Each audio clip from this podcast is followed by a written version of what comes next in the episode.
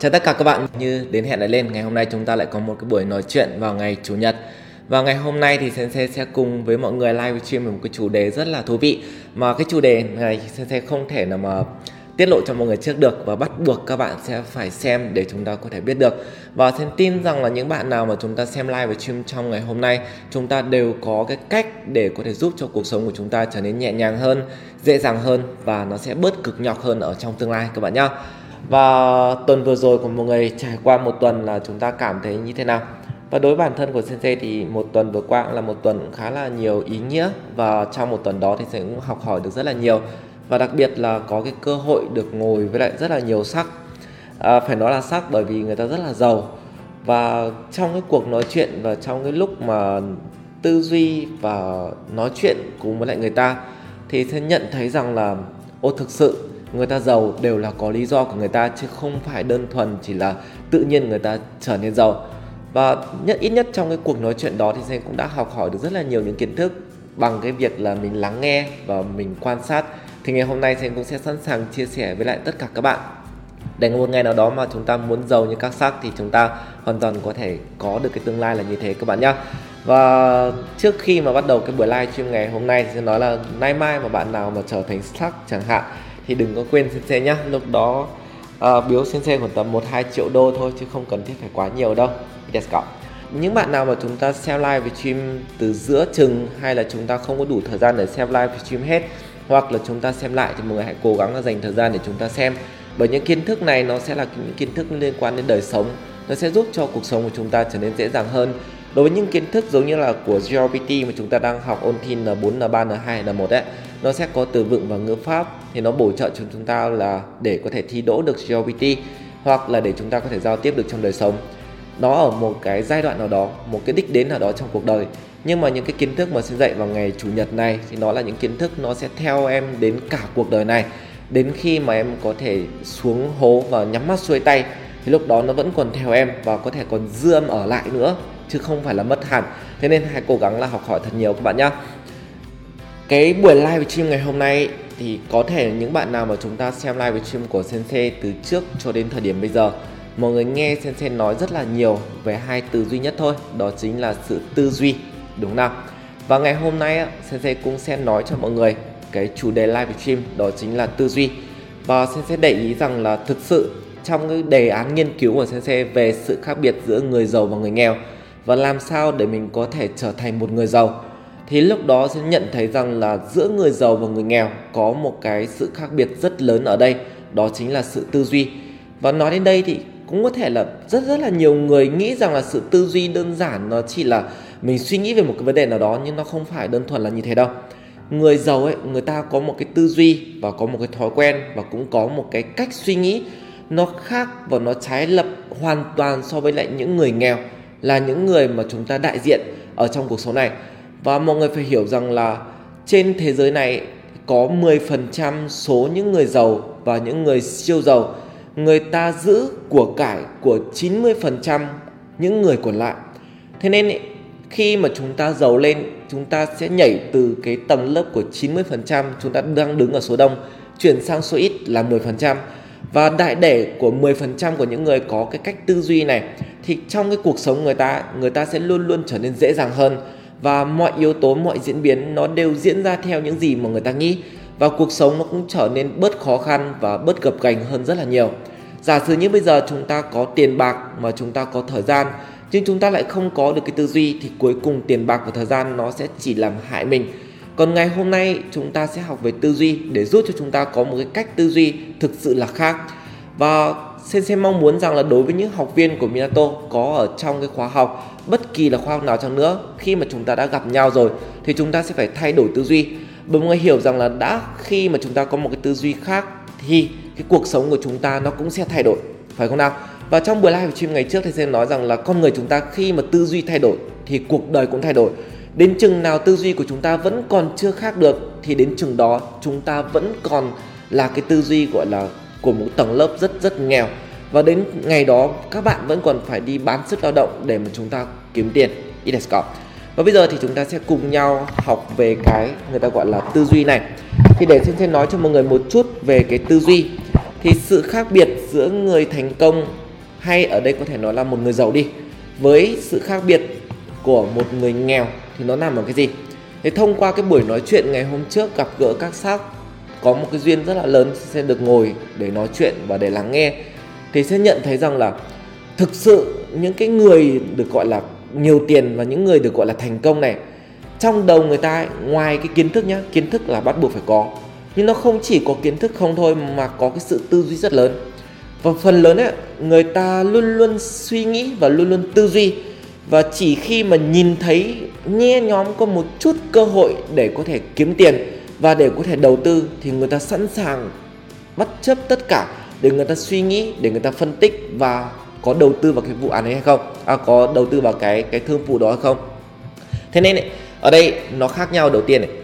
Đối với lại người giàu thì điều đầu tiên ngay cả những người giàu và người thành công người ta luôn luôn nghĩ ưu tiên số 1 hàng đầu đó chính là người ta luôn luôn đầu tư vào kiến thức. Đây là một trong những cái điều khác biệt rất cơ bản đối với lại những người nghèo. Đối với những người nghèo khi mà người ta nói về kiến thức ấy thì những cái thứ mà người ta có thường giờ là rất ít. Chính xác là như vậy. Không có bất kỳ một cái người nào mà người ta trở nên giàu từ hai bàn tay trắng, ở trong đầu người ta lại không có kiến thức. Và những người giàu người ta luôn luôn ưu tiên số 1 đó chính là đầu tư vào cái kiến thức. Nhưng người nghèo thì lại không. Người nghèo luôn luôn cố gắng là bán sức lao động để kiếm tiền thôi, chứ người ta không có cố gắng để đầu tư vào kiến thức.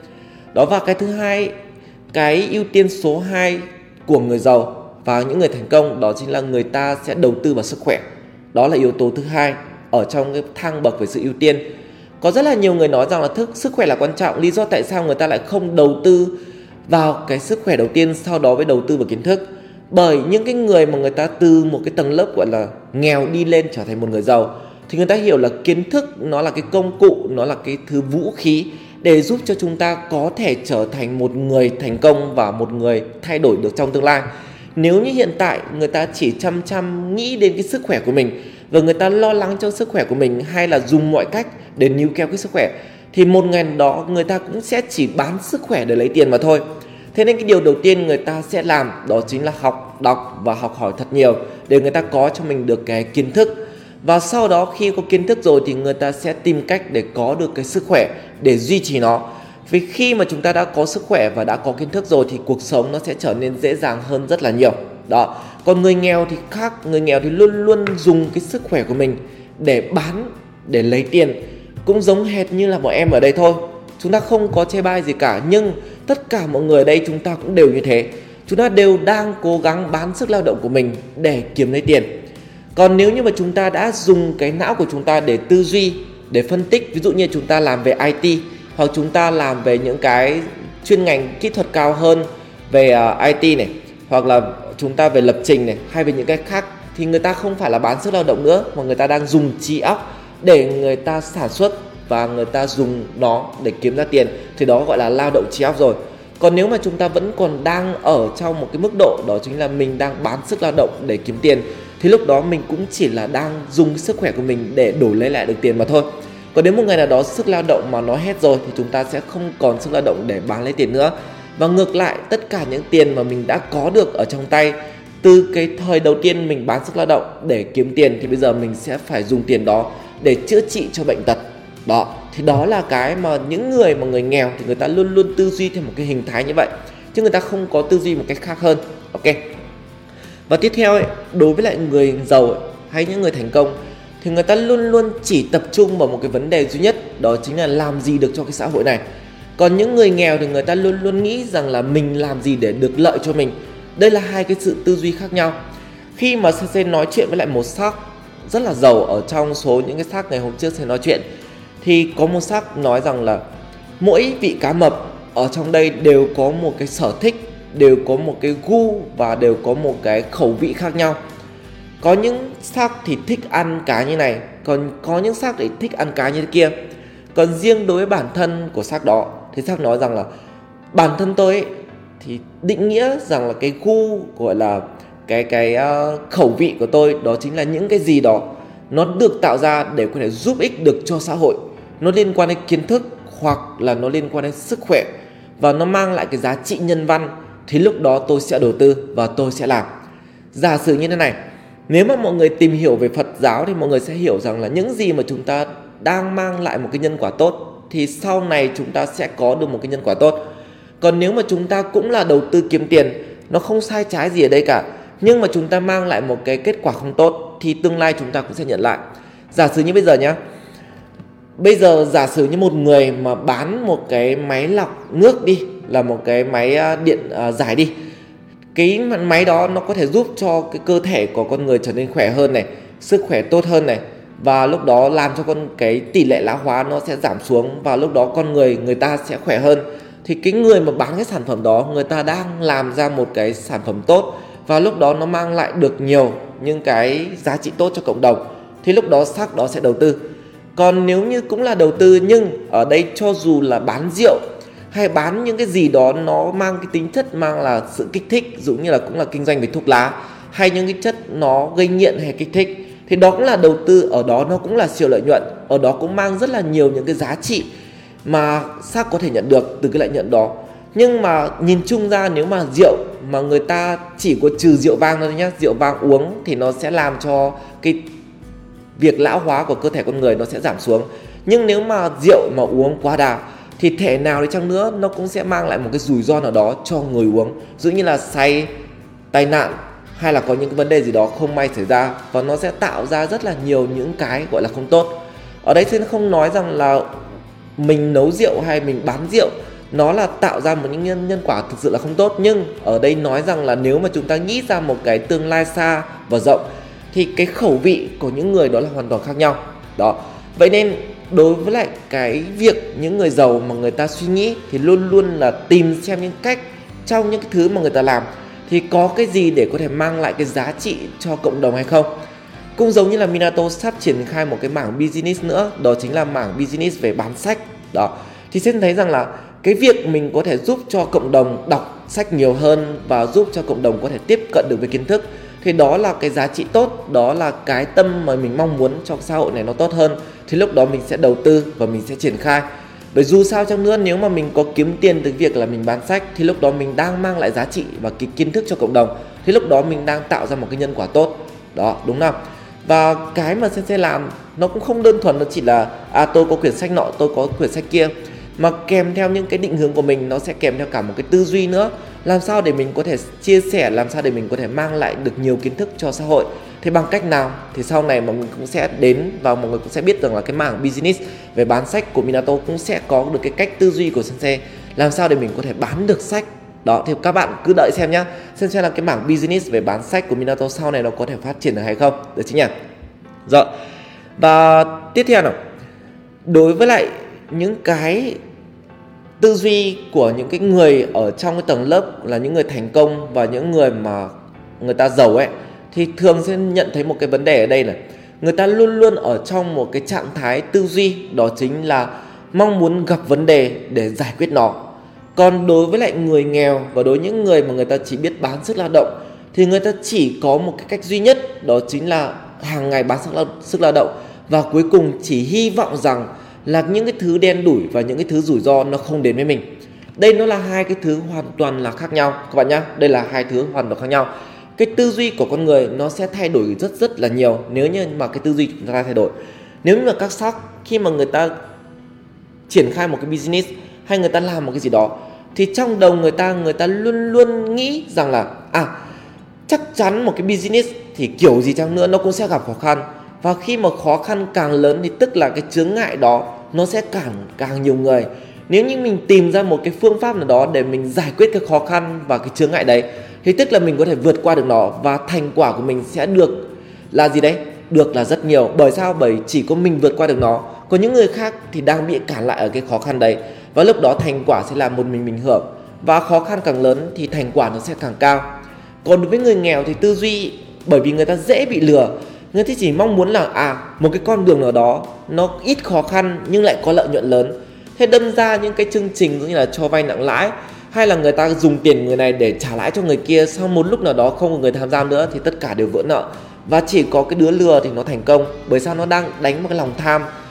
Bởi vì người nghèo người ta luôn luôn hy vọng là không có khó khăn gì xảy ra trong cuộc đời. Còn đối với lại người giàu thì người ta luôn luôn nghĩ rằng là cuộc đời người ta mà không có chút gì đó khó khăn xảy ra, thì đó là cái lúc mà người ta sợ hãi nhất. Còn khi mà có khó khăn xảy ra thì đó là một cái điều đương nhiên sẽ xảy ra. Đó nó không khác nhau gì cả. Đó, nhưng mà ở đây nó chỉ là cái sự tư duy mà thôi thế người nghèo ấy, khi mà người ta gặp khó khăn thì tất là ok hải quay xe. Và mọi thứ đều quay đầu và người ta chỉ dừng lại ở cái trách móc. Và khi mà người ta làm cái gì đó người ta luôn luôn hy vọng. Đó và nếu mà người ta mà không làm thì người ta luôn luôn nhìn thấy người khác thất bại. Người ta chỉ nói một câu duy nhất là biết ngay mà ta đã bảo mày mà. Đó nó cũng chỉ là như thế thôi đối với tư duy của những người nghèo. Và cái tư duy ở đây nó quan trọng nó thay đổi cái cách hành động của con người nó như nào. Giả sử như ngày hôm trước khi mà sensei nói chuyện với lại giáo viên của Minato là những giáo viên mà đang dạy cái khóa học N5 và N4 ở Minato đã triển khai khóa học là trực tiếp, dạy trực tiếp qua Zoom á. Thì những giáo viên của Minato mà do sensei đào tạo ra thì các cô đang đảm nhiệm. Thì trong cái quá trình mà các cô báo cáo hàng tuần về cái tình hình học và đối với là Minato thì có cả một cái bộ phận riêng, đó chính là bộ phận kiểm soát chất lượng. Để xem xem là khả năng giảng dạy hay là cái việc chất lượng dạy học nó có được những cái gì mong muốn hay không để có thể thay đổi. Thì trong cái quá trình báo cáo hàng tuần ấy, thì tuần vừa qua thì sensei nghe thấy cũng có rất là nhiều giáo viên nói rằng là có những giáo viên ấy, thì có vẻ như là cảm thấy không may vì lớp của mình có nhiều bạn lười học, hay là cảm thấy không may vì có lớp của mình thì có những bạn mà các bạn ấy chưa có một cái nền tảng tốt. Đó, và đến cảm thấy là mình sẽ không phải là mình cảm thấy buồn mà mình sẽ phải bỏ ra nhiều công sức. Và có những giáo viên thì cảm thấy rằng là à cái lớp của mình đã có một cái nền tảng tốt và mình may mắn khi lớp của mình tất cả đều cố gắng và chăm chỉ học. Nhưng mà đây, cái sự khác biệt, đây nó là cái sự tư duy. Giả sử như này mọi người nghĩ nhá, sẽ nói với tất cả các giáo viên ở đây rằng là cái tư duy của chúng ta nó sẽ phải thay đổi. Nếu như mà sensei tuyển giáo viên về Minato để làm nhiệm vụ giảng dạy cho học viên hiểu, thì sen có thể tìm được rất nhiều nhưng cái mục đích của giáo viên ở Minato nó không đơn thuần, nó chỉ là giảng dạy cho học viên hiểu. Mà cái mục đích ở đây nó là mỗi học viên đến Minato thì sau cái khóa học này người ta sẽ phải có một cái tư duy khác, người ta sẽ phải có một cái cuộc đời và một cái tương lai khác so với lại thời điểm hiện tại. Giả sử như nếu mà em nhận được một học viên nào đó mà bố mẹ bạn ấy đánh giá đây là một học viên à đây là một người con ham chơi, mải chơi, đua đòi và ăn chơi, đó thì ngay cả bố mẹ bạn đã nghĩ như thế rồi, mà bạn ấy gửi gắm đến mình là giáo viên. Thì đến cuối tuần mình có báo cáo lại với bố mẹ bạn rằng là bạn ấy không tập trung học và bạn ấy học kém và tình hình học của bạn ấy xa suốt thì tất cả đều đồng ý là như thế, bởi bố mẹ bạn đã biết con con của của bố mẹ bạn ấy là như nào rồi. Và cho dù mình có báo cáo cái kết quả như thế, nó là không tốt, thì bố mẹ bạn cũng sẽ chấp nhận. Nhưng cái vấn đề ở đây nó chính là khi mà học viên đến dù trước đó hoàn cảnh của bạn là như nào và khó khăn ra là sao và bạn mải chơi như nào, nhưng mà sẽ mong muốn là đến với lại Minato, thì mình sẽ thay đổi được cái suy nghĩ và cái tư duy của những cái học viên đó để khi mà các bạn đến rồi, các bạn đến Minato nó là một cái duyên để sau đó bạn thay đổi tư duy và bạn có một cái tương lai khác. Thì mình mong muốn là nhận được cái lời cảm ơn từ bố mẹ bạn ấy, nói rằng là à đến với Minato thì học viên là con là những người mà bố mẹ bạn nghĩ là rất là ham chơi, đua đòi và hay lêu lỏng. Thì bây giờ đã có một cái tương lai khác, đã một cái suy nghĩ khác là chăm chỉ học hành và đèn sách nhiều hơn. Đó thì lúc đó, lúc đấy mới là cái vai trò của giáo viên của Minato ở trong thời điểm hiện tại. Còn nếu như mà các em mà chúng ta là giáo viên mà chúng ta vẫn chưa thể làm được điều đó, thì chúng ta phải suy nghĩ, phải đọc, phải học thật nhiều vào. Bản thân sẽ còn dậy từ 2 giờ sáng để đọc sách, để làm sao hàng tuần nói cho học viên của mình nghe để thay đổi được tư duy của nhiều người, thì các bạn là giáo viên chúng ta chưa thể bằng sensei được thì mọi người phải dậy sớm hơn, dậy từ 12 giờ sáng, thậm chí là không ngủ để mà đọc, để học thật nhiều vào. Còn đơn thuần nếu mà các bạn chỉ dành những cái kinh nghiệm hay là những gì mà các bạn có ở trong cuộc đời này từ 1 cho đến 2 3 tuổi để chúng ta áp dụng với học viên của mình, mà học viên ở đó các bạn ấy không có cái gì thay đổi bởi sao? Bởi vì tất cả những gì mà các bạn có ở trong cái quá khứ đây, nó không phải là sự học hỏi, nó cũng không phải là sự đầu tư nó không phải là cái việc là nghiên cứu qua sách làm sao để có thể giúp cho học viên của mình tốt hơn. Thì lúc đó tất tần tật những cái thứ mà bạn đã có, chỉ là kinh nghiệm mình có trong cuộc sống ngày trước để mình truyền tải vào đây thì nó hoàn toàn vô nghĩa, nó không thể đáp ứng được, đúng không đó, thế nên là cái tư duy của chúng ta khi mà tư duy nó khác thì nó sẽ hướng tới cái hành động nó cũng sẽ hoàn toàn thay đổi. Đó, và bản thân của sẽ cũng thế. Nói thật mọi người là tối ngày hôm qua thì sẽ có mở Facebook ra và xem một bạn tên là bạn Yến sen rất là nhớ, rất là rõ. Và 5 năm về trước thì khi mà sen vẫn còn đang giảng dạy ở một trung tâm khác. Và khi giảng dạy ở cái trung tâm đó, thì sensei gặp cái bạn này. Và bố bạn nói rằng là bạn là rách giờ rơi xuống chứ không phải là do con bố bạn ấy đẻ ra. Và đại để là trèo tường để đi chơi, đánh điện tử, hát karaoke và đi bê cháp hay mọi thứ bạn ấy không thích học. Bạn là con gái mọi người nhá, không thích học. Và lúc đó bạn ấy đến với lại cái lớp học đó và sensei đảm nhiệm từ cái thời mà sensei vẫn còn đang dạy ở trung tâm khác đấy. Thì sensei trong quá trình giảng dạy sẽ nói rất là nhiều, và cái định nghĩa của sensei ở đây nó là mình giảng dạy thì không là chỉ là kiến thức mà phải giúp cho học viên của mình đến và các bạn thay đổi được cái cuộc đời. Và cái con người đó thay đổi một cách đột ngột. Từ cái việc chưa bao giờ biết thức khuya để học thì đến cái thời điểm mà thức đến tận 3 giờ sáng để học. Và có những ngày trời Hà Nội quá nóng mà phòng trọ của bạn ấy không có không có điều hòa thì bạn ấy sang phòng của sensei, các bạn ấy, một tốt những học viên đó thì sang phòng của thầy giáo để nằm, để học. Đó, ngủ một chút nhưng mà mấy đứa nó mệt quá, nó lan ra, nó ngủ từ đầu đến đến cuối. Sau đó thì đêm nó về nó lại học. Và có những cái thời điểm mà nó bất chấp cái việc là sấp hẳn cái chăn vào nước, sau đó chùm lên người để ngồi học. Nó phải mức độ cảm tưởng như thế. Và khi mà kết thúc khóa học ấy, thì bạn ấy nói với một, với sensei một câu này, tất cả những gì thầy nói thực sự nó rất là thấm nhưng có một cái câu mà em thấm nhất, đó chính là gió tầng nào thì sẽ gặp mây ở tầng đó. Và bản thân em ấy, thì em thấy rằng là từ trước giờ em yêu toàn những đứa xăm trổ. Và em nghĩ rất là nhiều ở trong cái việc là nếu như mà sau này mình, con mình đẻ ra, thì lúc đó liệu nó có được cái sự giáo dục tốt hay không? Và sau này nó có một cái tương lai như thế nào? Và thầy có nói rằng là nếu mà cái trình độ của em nó càng cao, thì tương lai em gặp những người càng tử tế và tỷ lệ nó sẽ cao hơn, chứ sẽ không có nói là 100% là như thế, nhưng ít nhất tỷ lệ nó sẽ đớt, bớt rủi ro hơn. Và bạn ấy thấm vào câu đấy, và bạn ấy cố gắng nỗ lực để tương lai bạn khác. Và đến ngày hôm qua thì bạn ấy đã tốt nghiệp ở trong trường chuyên môn để tiếp tục chuyển tiếp lên trường đại học. Nếu mà xét về tương lai của một con người từ năm 18 tuổi như thế kia, nhưng đến bây giờ bắt đầu bước chân vào trong cửa cổng trường đại học ở bên Nhật, thì đó là hai con đường hoàn toàn khác nhau, thì mình đang thay đổi tương lai của một người khác thì đó đó mới là vai trò của giáo viên. Thì đấy là cái điều mà xin nói rằng là tất cả những gì ngay từ giáo viên của Minato hay từ học viên đi chăng nữa, chúng ta muốn có một tương lai khác thì điều đầu tiên của chúng ta sẽ phải thay đổi tư duy. Và không có bất kỳ một cái cái con đường nào nó nó bằng phẳng cả. Với cuộc đời của giáo viên thì luôn luôn thế. Và ngay cả sen cũng vậy, chưa bao giờ sensei gặp một lớp nào mà lại 100% toàn là những học viên ưu tú. Người ta đã ưu tú rồi, người ta không cần đến mình. Và người ta đã ưu tú rồi thì người ta chắc chắn người ta cũng sẽ phát triển tốt và lúc đó người ta sẽ không cần thiết phải có nhiều cái sự tồn tại của mình. Nhưng ở đây nếu mà một con người nào đó người ta dù không tốt dù chậm nhưng người ta cố gắng và nỗ lực thì lúc đó nó là cái cơ hội để thay đổi chính mình. Đấy mọi người hiểu. Thế nên ý, nếu như mà một giáo viên bình thường thì người ta sẽ chỉ ngồi đó và người ta than vãn người ta cảm thấy là số mận số phận của mình đen đủi. Nó cũng giống như tư duy của người nghèo thôi đúng nào?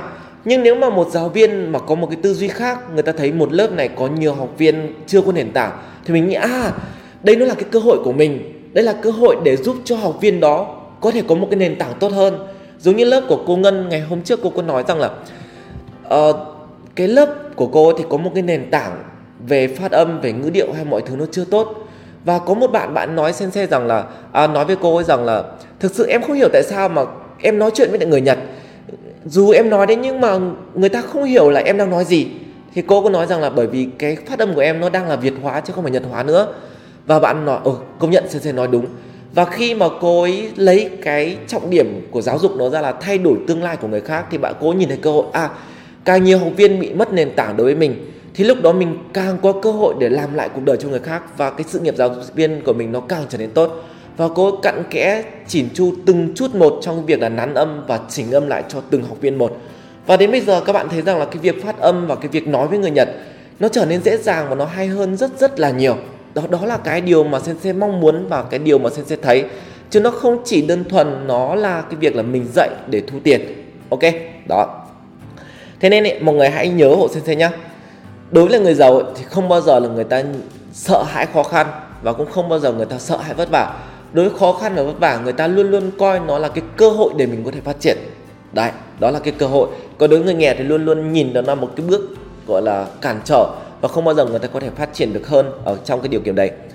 Và có một cái tư duy tiếp theo mà sen gặp ở trong cái buổi nói chuyện ngày hôm trước, đó chính là tư duy của người nghèo ấy. Ví dụ như nói một cách dễ hiểu nhất, đó chính là ngày hôm nay một ai đó cho bạn một quả trứng hoặc là hai quả trứng thì bạn không cần thiết phải suy nghĩ gì cả bạn đập nó ra và bạn tráng trứng để ăn. Đó là tư duy của người nghèo. Còn đối với tư duy của người giàu thì nó sẽ là như này. Nếu một ai đó cho bạn hai quả trứng, thì tư duy của người giàu là người ta sẽ xem xem là mình nhìn nhận gì ở hai cái quả trứng này. Có cơ hội nào đó hay không? Thì người giàu, người ta sẽ soi dưới ánh đèn xem xem là trong hai quả trứng đó có quả trứng nào có sống hay không. Đó, xem có quả trứng nào có sống hay không có sống tức là nó có thể nở ra được thành gà nhá. Nếu như mà ngày xưa ai mà là nông dân á, giống như sensei mà đã từng ngồi xoay trứng để xem xem quả trứng này có sống hay không, thì mới biết là trong quả trứng đó nó sẽ có một cái vòng tròn.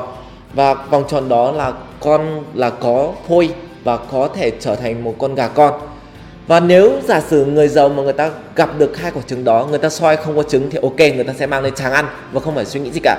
Nhưng trước khi đi tráng thì người ta luôn luôn tư duy xem là ở đây nó có sống hay không và nếu như giả sử một trong hai quả trứng đó hoặc cả hai đều có sống, thì người ta sẽ không bao giờ người ta đem tráng lên và người ta sẽ dùng cái quả trứng đó, mỗi quả trứng sẽ để vào một giỏ và người ta sẽ ấp nó thành một con gà và con gà đó nó sẽ lại đẻ ra trứng và trong 10 quả trứng mà con gà đó nó đẻ ra, thì người ta sẽ quy luật là tỷ lệ 80 20. 80% trong số trứng đó sẽ được tiếp tục đi nhân giống để nuôi. Và hai quả thì người ta sẽ được phép để ăn. Đó là hài hưởng thụ. Thế mọi người hiểu là nếu như một người nghèo bình thường người ta nhận được hai quả trứng thì người ta sẽ làm gì đây? Đúng rồi, tráng lên để ăn luôn.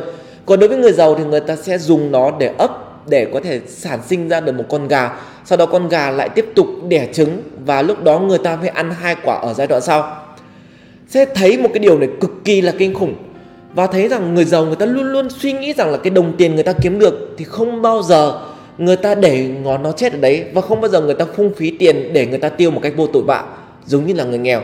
Người nghèo thì luôn luôn có một tư duy là người ta sẽ sĩ và người ta sẽ có một cái gọi là gì nhỉ? Thích được dạo oai.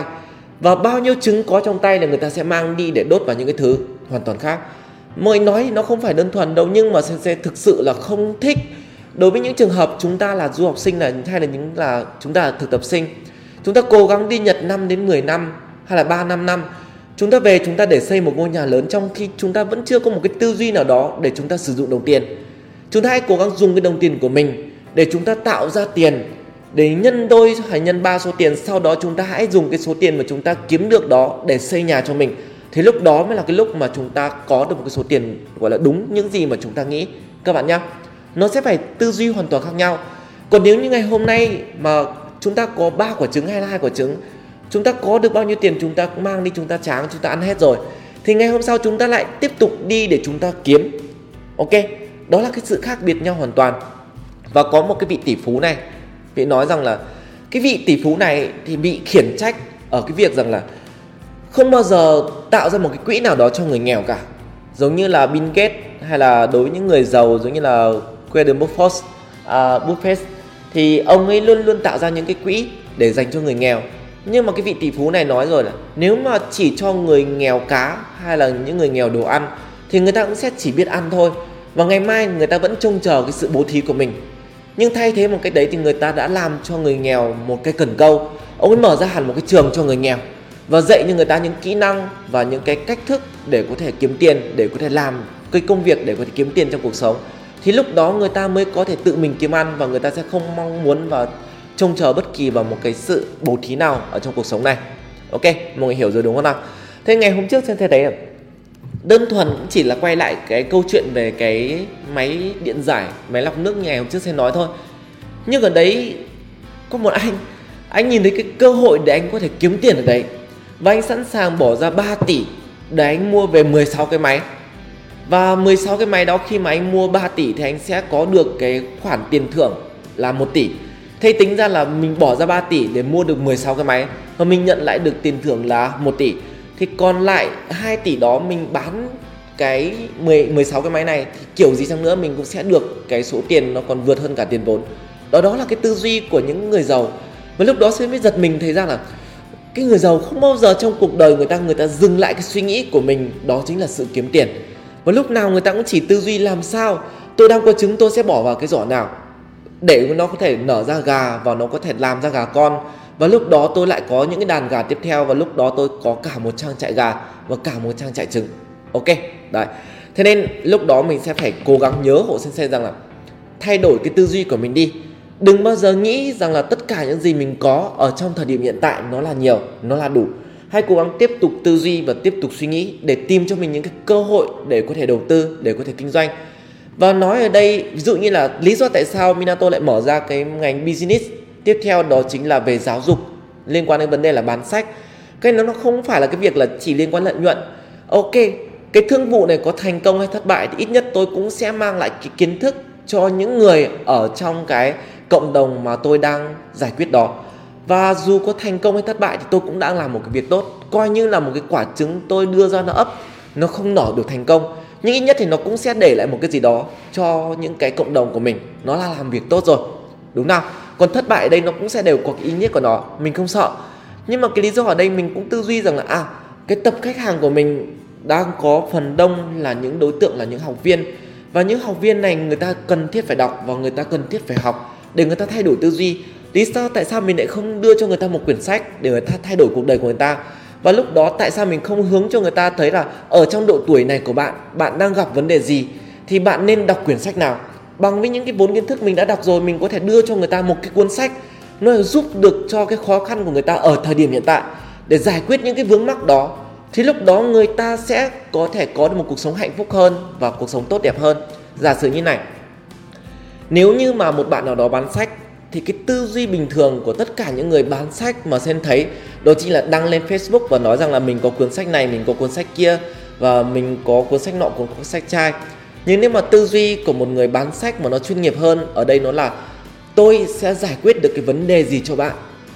Khi mà người ta sẽ không bao giờ để cho khách hàng tự chủ động đi tìm đến mình và người ta sẽ đi tìm xem xem khách hàng sẽ gặp cái vấn đề gì ở trong cuộc sống. Giả sử như một người nào đó đang khó khăn trong cái vấn đề là làm mẹ và không biết là mình sẽ phải nuôi dạy con mình như nào. Ok, thì lúc đó mình sẽ nói với người ta rằng là cái cuốn sách vô cùng tàn nhẫn, vô cùng yêu thương, nó sẽ giúp cho các bạn hiểu rằng là cái việc chúng ta nuôi dạy con cái như nào là một cách tốt nhất, một cách thông minh nhất, chứ không phải là yêu thương con vô điều kiện rồi cuối cùng lại hủy hại cuộc đời con. Nếu như một người nào đó mà vừa mất đi người thân và người ta khó có thể chấp nhận được nỗi đau, thì mình sẽ nói rằng là à ok, hãy đọc cái cuốn sách là không diệt không sinh, đó tâm bất à, tâm gì nhỉ? Bất biến thì cuộc đời này cũng vạn biến. Hãy tìm đọc cái cuốn sách đó. Thế lúc đó nó sẽ xoa dịu cái nỗi đau. Ở đây mình đưa ra một cái sản phẩm mình sẽ giải quyết được một cái nỗi đau nào đó cho một cái khách hàng nào đấy. Thế lúc đó người ta sẽ tìm đến mình ở những giai đoạn tiếp theo. Đối với giáo dục hay đối với tất cả những chuyên ngành khác nó đều tương tự là như vậy. Mọi người nhá. Ok. Thế nên khi mà chúng ta làm một cái gì đó điều quan trọng nhất của chúng ta ở đây nó luôn luôn là tư duy. Đấy, ok. Và tiếp theo này đặc điểm của những người mà những người thành công ấy người ta luôn luôn có một cái cách nhìn đa chiều. Thực sự nó đa chiều một cách kinh khủng luôn. Nếu như mà các bạn hiểu nhá giả sử như theo cái cách nghĩ của sensei này thì một người bình thường người ta nhìn sự việc và vấn đề thì thường chỉ nhìn theo một hướng. Và hướng đó nó sẽ là hướng tiêu cực một người bình thường nhá. Còn đối với bản thân của sensei bây giờ ấy, thì khi mà sensei nhìn vào một vấn đề sensei đang nhìn theo bốn hướng khác nhau. Nhưng ngày hôm trước sẽ nói chuyện với lại các sắc thật sự là kinh khủng. Khi các ông sắc đó, ông nhìn cái vấn đề đó bằng ti tỉ hướng chứ không bằng chỉ bốn hướng như sensei bốn hướng sensei nó chỉ là nhìn được bốn góc, bốn chiều thôi. Còn các ông nhìn bằng ti tỉ hướng. Từng chút từng chút một, nó giống như kiểu tọa độ. Ông ấy cứ chạy vòng vòng vòng vòng vòng vòng vòng quanh cái vấn đề. Để ông nhìn, để ông giải quyết nó em thật sự là kinh khủng luôn đấy thì lúc đó mới biết rằng cái tư duy của người ta quá kinh khủng. Bây giờ để xem ví dụ nhé lý do tại sao sẽ nói rằng là người bình thường, người ta chỉ nhìn vấn đề theo một hướng. Giả sử như bây giờ, bạn có một người thân đi, và giả sử như đó là anh chị em gì đó của bạn, họ hàng gì đó, và nói rằng là ly dị chồng. Thì mình sẽ hỏi lại cái người ly dị chồng đó là lý do tại sao lại bỏ chồng.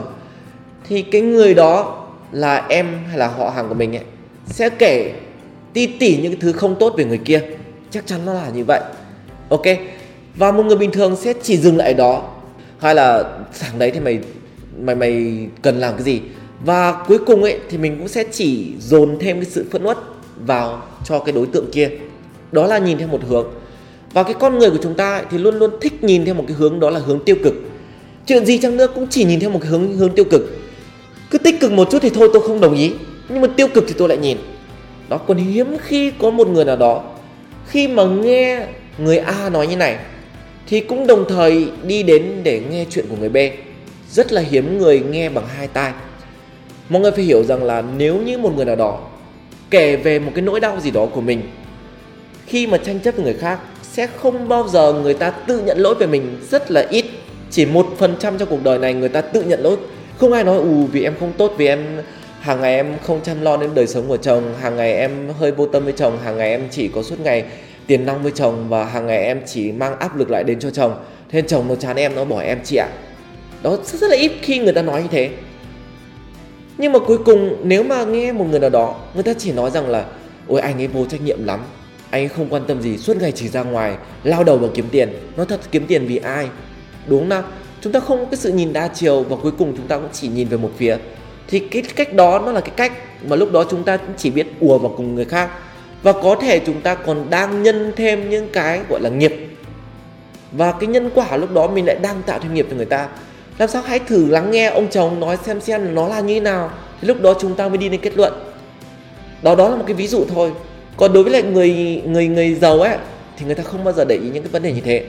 Người ta thường tránh xa những tiêu cực ngày hôm trước ấy, thì sensei có vô tình sensei hỏi ngồi với các sắc thì nó là em hỏi cái câu này thì nó không phải là vì em mà em muốn tìm hiểu nhiều hơn về các sắc thì em hỏi cho học viên của em thôi. Thì bây giờ em đặt ra câu hỏi thì lúc đó các anh chỉ cần trả lời câu hỏi là có hay không? Ok. Um, sẽ hỏi câu đầu tiên đó chính là các anh có biết được cái scandal về trà xanh hay không? Các anh ấy nói rằng là lắc đầu tất cả các sắc đều nhìn nhau và lắc đầu. Ok không biết gì. Vậy anh có biết là doanh thu của bố già bây giờ nó đang là bao nhiêu tiền hay không? Ừ, các anh cũng lắc đầu không biết. Và khi mà hỏi về rất là nhiều những vấn đề khác những cái vấn đề giống scandal những cái vấn đề gây tranh cãi hay sẽ hỏi luôn là các anh có biết hàm hương là ai không? Không biết hàm hương là ai cả. Nhưng sẽ tin là ở đây có nhiều người biết về hàm hương. Ok.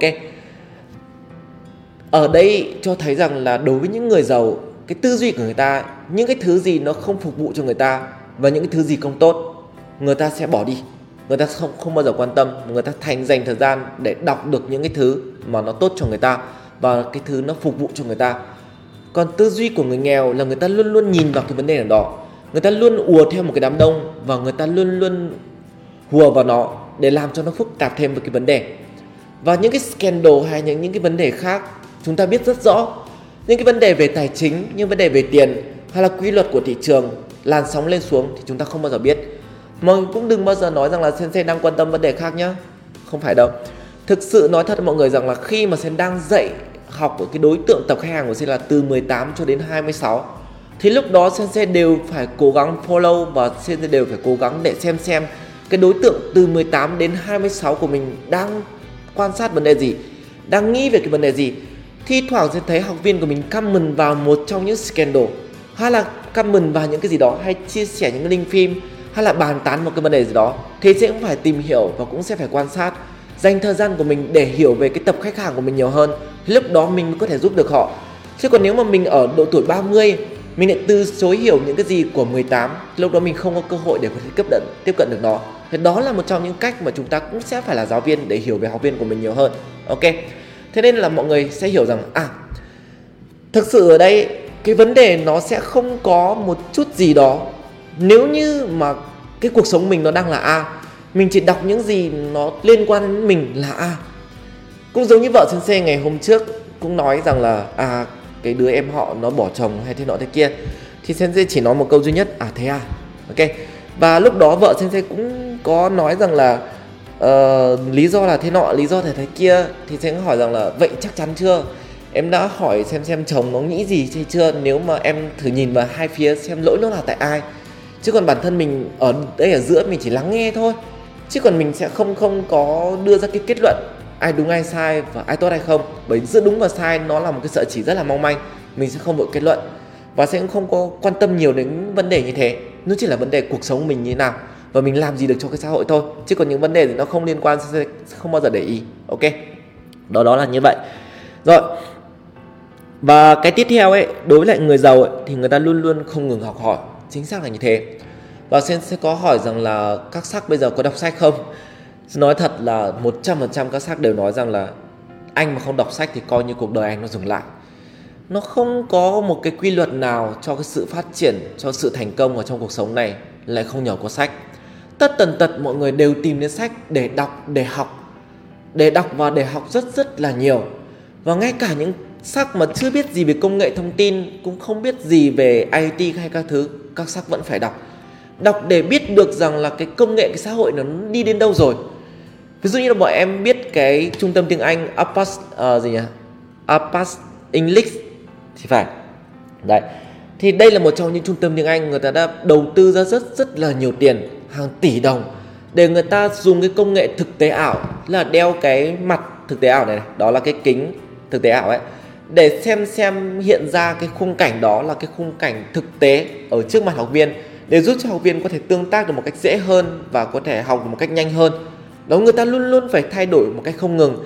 Nếu như mà người ta từ chối hiểu mà người ta không có học mà người ta không có đọc thì kiểu gì chăng nữa người ta sẽ không bao giờ có thể bắt kịp được cái nhịp sống và cuộc sống này và có một cái câu nói rất là hay, đó chính là người giỏi nhất sẽ không thể tồn tại được cả cuộc đời này. Và để có thể trở nên thành công nhất thì nó sẽ phải là thuộc về cuộc chơi của một người dễ thích nghi nhất. Nhưng mà nếu mà ông là một người giỏi, mà ông lại thích nghi tốt, thay đổi theo từng chiều hướng của xã hội, thì lúc đó kiểu gì chăng nữa ông cũng sẽ thành công. Đó chính là như vậy. Thế nên chúng ta để thành công, thứ nhất là phải giỏi và thứ hai chúng ta sẽ phải giỏi thích nghi với lại môi trường. Ok? Thế nên mọi người phải hiểu là cái quy luật đào thải của xã hội là xã hội luôn luôn thay đổi không ngừng. Mình mà luôn luôn cứng nhắc về một cái suy nghĩ và mình nghĩ mình đủ giỏi rồi mình không hỏi để mình thay đổi với lại cái sự thay đổi của xã hội thì kiểu gì chăng nữa mình cũng sẽ bị đào thải tiếp theo. Đúng nào? Và ngày hôm nay thì sẽ, sẽ, sẽ nói cho mọi người một cái tư duy này. Để minh chứng rõ nhất cho các bạn là cái sự tư duy của những người giàu hay là những người thành công người ta sẽ nằm ở trong cái khía cạnh như nào? Thì bây giờ sensei sẽ xin phép kể cho mọi người một số những câu chuyện sau đây. Thì mọi người ở đây nhá. Tất cả những câu chuyện của sensei kể ra, nó đều là vấn đề và nó đều là khó khăn. Và sẽ rất ít những người ở trong đời sống này thuộc 90% của những người bình thường, người ta tìm ra được cách. Nhưng đối với lại những người giàu và những người thành công, người ta lại luôn luôn tìm ra được cách. Thì đó là cái lý do mà người ta đứng được trên đầu của những người khác. Nó là như thế này. Đầu tiên cái câu chuyện đầu tiên á đó chính là cái câu chuyện mà uh, như này. Vào năm 1912 ấy, thì ở nước Mỹ có tổ chức là một cái cuộc bầu cử. Và có một cái ông tham gia tổng tham gia vào cái cuộc bầu cử ngày hôm đấy thì tên là Jovers Jovers ok ông tên là Jovers vào năm 1912 thì ông tham gia. Vào cái thời đó thì phương tiện truyền thông nó chưa phát triển và nó cũng chưa có máy bay để giải những cái à, gọi là tờ gì, ứng cử các thứ. Mà tổng, và những người ứng cử ngày hôm đấy phải đi theo một cái đoàn tàu hỏa từ đầu cho đến cuối nước Mỹ, để đi đến từng vùng để phát những cái tờ, gọi là, phiếu ứng cử đó cho tất cả mọi người. Giống như là những cái poster về ứng cử ấy, đó là những cái tờ quảng cáo ấy, nói là tờ quảng cáo cho nó dễ. Thì khi mà cái ông Jobs đó, ông ấy tham gia ứng cử thì ông đã chuẩn bị cho mình đến là 3 triệu bản affix, là những tấm affix để phát cho những người dân từ đầu để cho đến cuối nước Mỹ để ủng hộ cho mình. Và cái thời điểm đó thì khi mà đã in ra 3 triệu bản rồi, ông ấy phát hiện ra rằng là ở dưới cái bức ảnh đó, nó ghi rằng là bản quyền tác giả thuộc về John Mel và lúc đó, cả cái cả cái đoàn bầu cử đó thực sự rất là hoảng, bởi vì không biết là đây cái cái bản quyền này, bởi cái bức ảnh mà ông ấy đang sử dụng cho chính ông ấy, thì nó lại là đang thuộc về bản quyền người khác. Bởi vì người ta đang tôn trọng quyền bản quyền rất lớn. Từ nước Mỹ ngày xưa rồi, người ta luôn luôn tôn trọng quyền bản quyền. Và lúc đó cái đoàn bầu cử ấy, thì người ta tìm hiểu xem xem trên mạng, xem cái bản quyền, cái bức ảnh này, người ta đang sử dụng, nó còn giá trị về bản quyền hay không? Rất tiếc là nó vẫn còn bản quyền. Và thậm chí một cái tờ rơi một cái bản quyền, tức là ở trong cái bản quyền đó nó sẽ được bán như này với mỗi bản sao cái bức ảnh đó nó sẽ phải trả một giá trị là một đô Vậy ông đã in ra 3 triệu bản cái tờ affix đó rồi thì ông sẽ phải trả là bao nhiêu số tiền là 3 triệu đô 3 triệu đô ở cái thời đó nó tương đương lại 61 triệu đô ở trong thời điểm hiện tại ngày hôm nay. Mọi người thấy là 61 triệu đô nó thực sự rất là kinh khủng, phải không nào? Ok. Vậy thì trong cái khó khăn như thế, đối với người bình thường, người ta sẽ làm thế nào? Ok, một là bỏ. Nhưng bỏ thì lại mất rất là nhiều tiền và không đủ thời gian để có thể tiếp tục. Người ta sẽ chỉ tìm cách gọi là đến để thương lượng. Và đối với những người bình thường thì luôn luôn đến để van xin rằng là à, hãy cho tôi cái này bởi vì thế nọ thế kia tôi là một người yêu nước hay tôi là một người muốn thành công trong cuộc bầu cử ai cũng đều nghĩ như thế đúng không đó là tư duy của những người bình thường nhưng mà đối với tư duy của những người thành công ấy người ta nghĩ một cách kinh khủng hơn khi mà tìm hiểu về cái người là cái người chụp ra cái bức ảnh này mà người ta đang bán bản quyền ấy thì người ta sẽ nói rằng là đây là một trong người cực kỳ ham tiền. Thế nếu mà có nói về giá trị nhân văn hay là mong người ta giúp đỡ thì chắc chắn là sẽ không bao giờ. Khi một con người đứng trước một cái số tiền tương đương lại 31 triệu đô thì có ai dạy gì mà người ta lại bỏ? Mà lúc đó người ta sẽ phải ít nhất bán phải giá là 30 triệu đô, ít nhất là thương lượng. Thế nên là một trong những người bầu cử ở đây, người ta bắt đầu người ta nghĩ ra một kế hoạch là người ta gửi cái email dành cho cái người mà chụp cái bức ảnh này. Người ta nói rằng là chúng tôi đang dự định sẽ lập ra một cái cuốn sách để quảng bá về những sản phẩm, về những nhiếp ảnh ờ, gọi là tác phẩm, gọi là đẹp ấy, tác phẩm đẹp. Thế nên khi mà tôi tìm hiểu thì thấy cái tác phẩm của ông nó rất là có giá trị. Vậy tôi mong ông hãy đề xuất cho chúng tôi một cái giá để có thể xuất hiện ở trong những cái cuốn tạp chí này, để tôi có thể sử dụng cái hình ảnh của ông và cái người đó thì người ta thấy rằng là nếu như mà cái hình ảnh của mình xuất hiện ở trong cuốn tạp chí này, thì lúc đó tất tần tật những cái gì về cái studio của mình, về tên tuổi của mình, nó cũng sẽ được rất rất là nhiều người biết tới. Ok. Và lúc đấy, cái người chụp ra bức ảnh này, ông nói rằng là tôi đề xuất với giá là 250 đô, nó tương đương với lại 6.000 đô ở thời điểm hiện tại. Đó 6.000 đô ở thời điểm hiện tại. Và ngay lập tức cái người gửi email đó là những người đang sử dụng hình ảnh của ông là đã in ra 31 triệu bản ấy. Nói rằng là ok, thỏa thuận của ông đã được đồng ý và đã được chấp nhận. Và cái phía người kia là người chụp ảnh, reo lên vui sướng vì à mình đã có được một cái cơ hội để mình có thể trở nên nổi tiếng.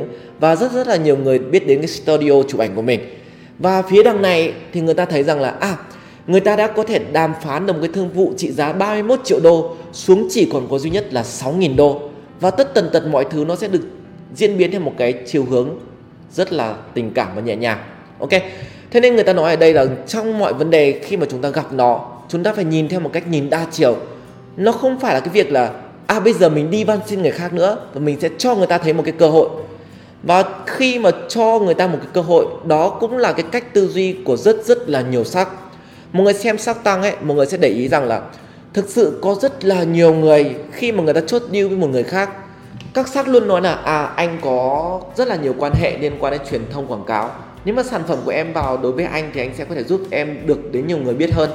Hay có những người nói là à anh cũng có rất là nhiều những mối quan hệ liên quan đến lại môi trường hay những cái uh, hệ thống về cửa hàng.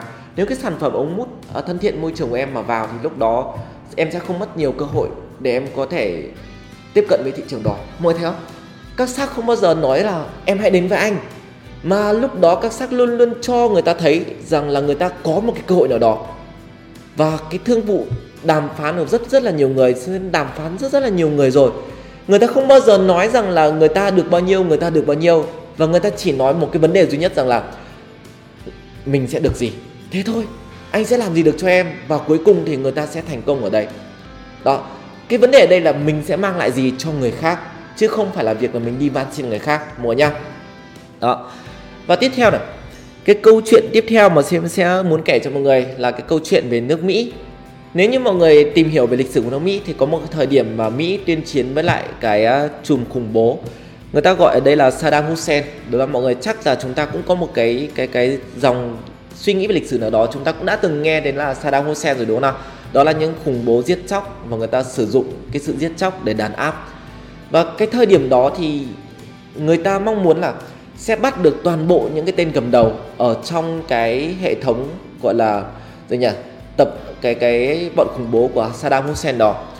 Nhưng cái vấn đề ở đây ấy, thì lính Mỹ người ta lại chưa có biết được cái mặt của những cái thằng thành phần khủng bố này nó như nào.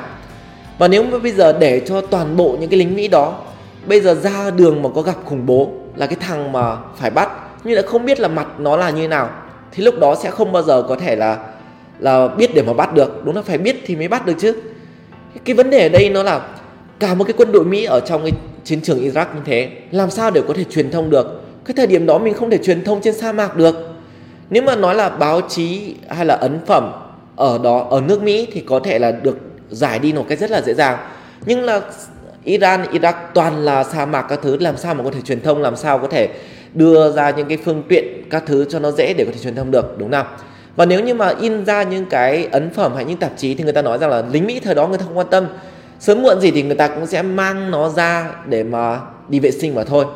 Thế nên cái, có một vị tướng gọi là trung tá ở trong cái tiểu đội gọi là gì nhỉ? Người ta gọi là bộ tham mưu đi, của chính phủ mỹ. Thì người ta nói rằng là nếu như mà in những cái tờ hình ảnh của những cái thành phần khủng bố này ra để cho lính mỹ nhớ thì cũng sẽ chẳng có ai thèm nhớ. Nhưng có một cách, đó chính là bây giờ, ông sẽ in tổng cộng là 50 thành phần khủng bố lên 50 quân bài. Trong một cái bộ bài sẽ có 52 quân thì sẽ in ra tổng cộng là 50 cái thành phần khủng bố này trên 52 quân bài. Và hàng ngày, lính Mỹ sẽ ngồi chơi với nhau, chơi bài.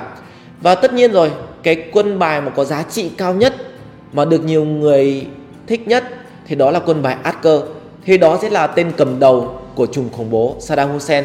Sau đó những tên là adnep hay là Adbik hay Kaker Kabik Kanyep nó sẽ giảm xuống. Nó là con cháu hay là những thành phần ở dưới. Và đến thành phần cuối cùng, đó là những cái thành phần thực thi bạo lực. Đó, dĩ nhiên là giết chóc hay tra tấn các thứ. Thì tổng cộng, khi mà lính Mỹ, người ta có tổng cộng là 50 quân bài, tương đương với lại 50 cái hình ảnh của thành phần khủng bố. Thì hàng ngày nó chơi với nhau và lúc đó nó luôn luôn nhìn thấy cái hình ảnh của cái thành phần khủng bố đó ở trên cái quân bài. Và lúc đó nó có thể nhớ được cái hình ảnh của lính Mỹ, bởi lính Mỹ rất là thích chơi bài. Đó, và khi nó buồn thì nó ngồi nó chơi bài. Vô tình nó chơi bài, nó lại có thể nhớ được cái hình ảnh của những cái thành phần khủng bố đấy. Và cái tên của những cái thành phần khủng bố đấy, nó là tiếng Iran, Iraq, nó rất là khó nhớ. Nó là một vấn đề. Nhưng khi mà người ta truyền tải cái hình ảnh ở trên cái cái cái quân bài đó, thì người ta không cần phải nhớ tên nữa người ta chỉ cần nói rằng là thành phần khủng bố, ca cơ đã bị tiêu diệt. Đó, thì lúc đấy người ta chỉ quan tâm là cái mặt ông này tên là ca cơ. Hay là một ngày nào đó ông nhìn thấy ở trên ngoài đường à thằng này là át nhép, bắt luôn. Chứ không cần thiết phải quan tâm nó tên là gì, đúng nào?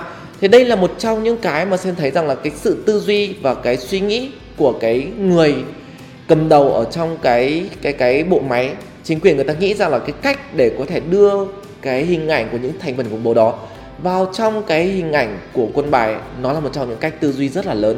Nếu người bình thường thì người ta thấy à bó tay. Nhưng đối với những người mà người ta có khả năng và người ta có năng lực, cái tư duy của người ta vượt ở cái tầm bình thường, người ta luôn luôn nhìn cái vấn đề ra mọi khía cạnh và luôn luôn nhìn một cách đa chiều.